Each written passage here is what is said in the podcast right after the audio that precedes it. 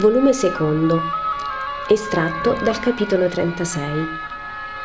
Gesù, Giovanni, Simone e Giuda vanno a Betlem.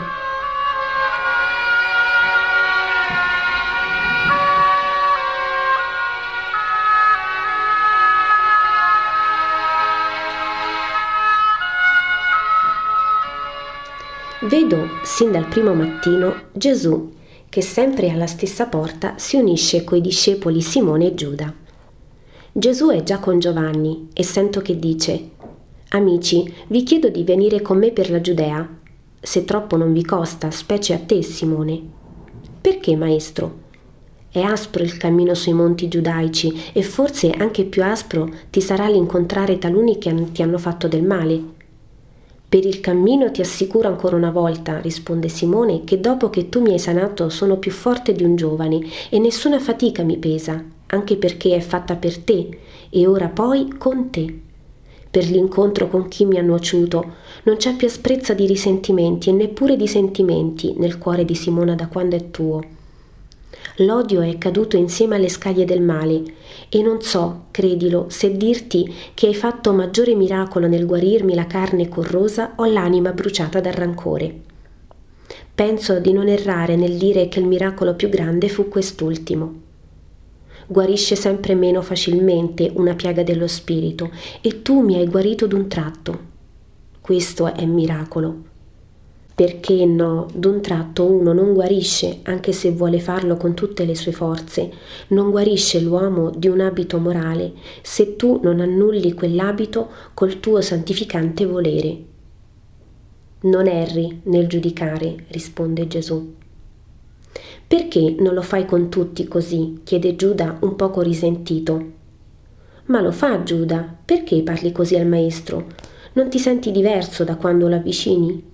Io ero già discepolo di Giovanni il Battezzatore, ma tutto cambiato mi sono trovato da quando egli mi ha detto vieni. Giovanni, che generalmente non interviene mai, e specie se c'è da farsi avanti al maestro, non lo fa mai, questa volta non sa tacere. Dolce e affettuoso, ha posato una mano sul braccio di Giuda come per calmarlo e gli parla affettuoso e persuasivo. Poi si avvede di aver parlato prima di Gesù, arrossisce e dice Perdono, maestro, ho parlato in tua vece, ma volevo, volevo che Giuda non ti addolorasse. Sì, Giovanni, ma non mi ha addolorato come discepolo. Quando lo sarà allora, se persisterà nel suo modo di pensare, mi addolorerà. Mi rattrista solo constatare quanto l'uomo è corrotto da Satana che gli travia il pensiero. Tutti sapete, tutti avete il pensiero turbato da lui, ma verrà, oh, verrà il giorno in cui avrete in voi la forza di Dio, la grazia, avrete la sapienza col suo spirito. Allora avrete tutto per giudicare giustamente. E giudicheremo tutti giustamente? No, Giuda, ma parli per noi discepoli o per tutti gli uomini? Parlo alludendo prima a voi e poi a tutti gli altri. Quando sarà l'ora, il Maestro creerà i suoi operai e li manderà per il mondo. Non lo fai già? Per ora non vi uso che per dire c'è il Messia, venite a lui. Allora vi farò capaci di predicare in mio nome, di compiere miracoli in mio nome. Oh, anche miracoli! Sì, sui corpi e sulle anime. Oh, come saremo ammirati allora! Giuda è gongolante a quest'idea. Non saremo più col maestro allora, però. Io avrò sempre paura di fare quel che è da Dio con capacità di uomo, dice Giovanni, e guarda Gesù pensierosamente e un poco triste. Giovanni, se il maestro permette, vorrei dirti il mio pensiero, dice Simone. Dillo a Giovanni, desidero che vi consigliate a vicenda. Sai già che è un consiglio? Gesù sorride e tace. Ebbene, allora io ti dico, Giovanni, che non devi, non dobbiamo temere. Appoggiamoci alla sua sapienza di Maestro Santo e alla sua promessa. Se egli dice vi manderò, segno è che sa di poterci mandare senza che noi si nuoccia a lui e a noi, ossia alla causa di Dio che tutti abbiamo cara come sposa testè sposata. Se Egli ci promette di vestire la nostra miseria intellettuale e spirituale con i fulgori della potenza che il Padre gli dà per noi, dobbiamo essere certi che lo farà e noi potremo, non per noi, ma per sua misericordia. Certamente però tutto questo avverrà se noi non metteremo orgoglio, desiderio umano nel nostro operare. Io penso che se corromperemo la nostra missione, che è tutta spirituale, con elementi che sono terrestri, allora verrà meno anche la promessa del Cristo. Non per incapacità sua, ma perché noi strozzeremo questa capacità col laccio della superbia. Non so se mi spiego bene. Ti spieghi bene, risponde Giuda, molto bene. Ho avuto torto io, ma sai, penso che in fondo desiderare di essere ammirati come discepoli del Maestro, tanto suoi d'aver meritato di fare ciò che lui fa, sia desiderio di aumentare ancora la potente figura del Cristo presso le genti. Lode al Maestro che ha tanti discepoli, ecco ciò che voglio dire io.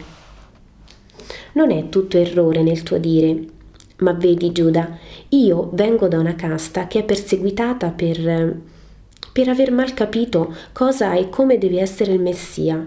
Sì, se noi lo avessimo atteso con giusta visione del suo essere, non avremmo potuto cadere in errori che sono bestemmie alla verità e ribellione alla legge di Roma, per cui e da Dio e da Roma fummo puniti. Abbiamo voluto nel Cristo vedere un conquistatore e un liberatore di Israele, un maccabeo novello e più grande del grande Giuda. Questo solo. E perché? Perché più degli interessi di Dio abbiamo curato i nostri interessi, della patria e dei cittadini. Oh, santo anche l'interesse della patria, ma che è davanti al cielo eterno? Quanto ho pensato e ho visto, e ho visto la figura vera del Messia, la tua, Maestro umile e buono, la tua, Maestro e Re dello Spirito, la tua, o oh Cristo, Figlio del Padre, che al Padre conduci, e non alle regge di polvere, non alle deità di fango. Tu, oh, che mi è facile seguirti, perché perdona il mio ardire che si proclama giusto, perché ti vedo come ti ho pensato. Ti riconosco, subito ti ho riconosciuto. Sì, non è stato un conoscimento di te, ma un riconoscere uno che già l'anima aveva conosciuto. Per questo, risponde Gesù, ti ho chiamato e per questo ti porto con me, ora, in questo mio primo viaggio in Giudea. Voglio che tu completi il riconoscimento e voglio che anche questi, che l'età fa meno capaci di giungere al vero per meditazione severa, sappiano come il loro maestro è giunto a quest'ora.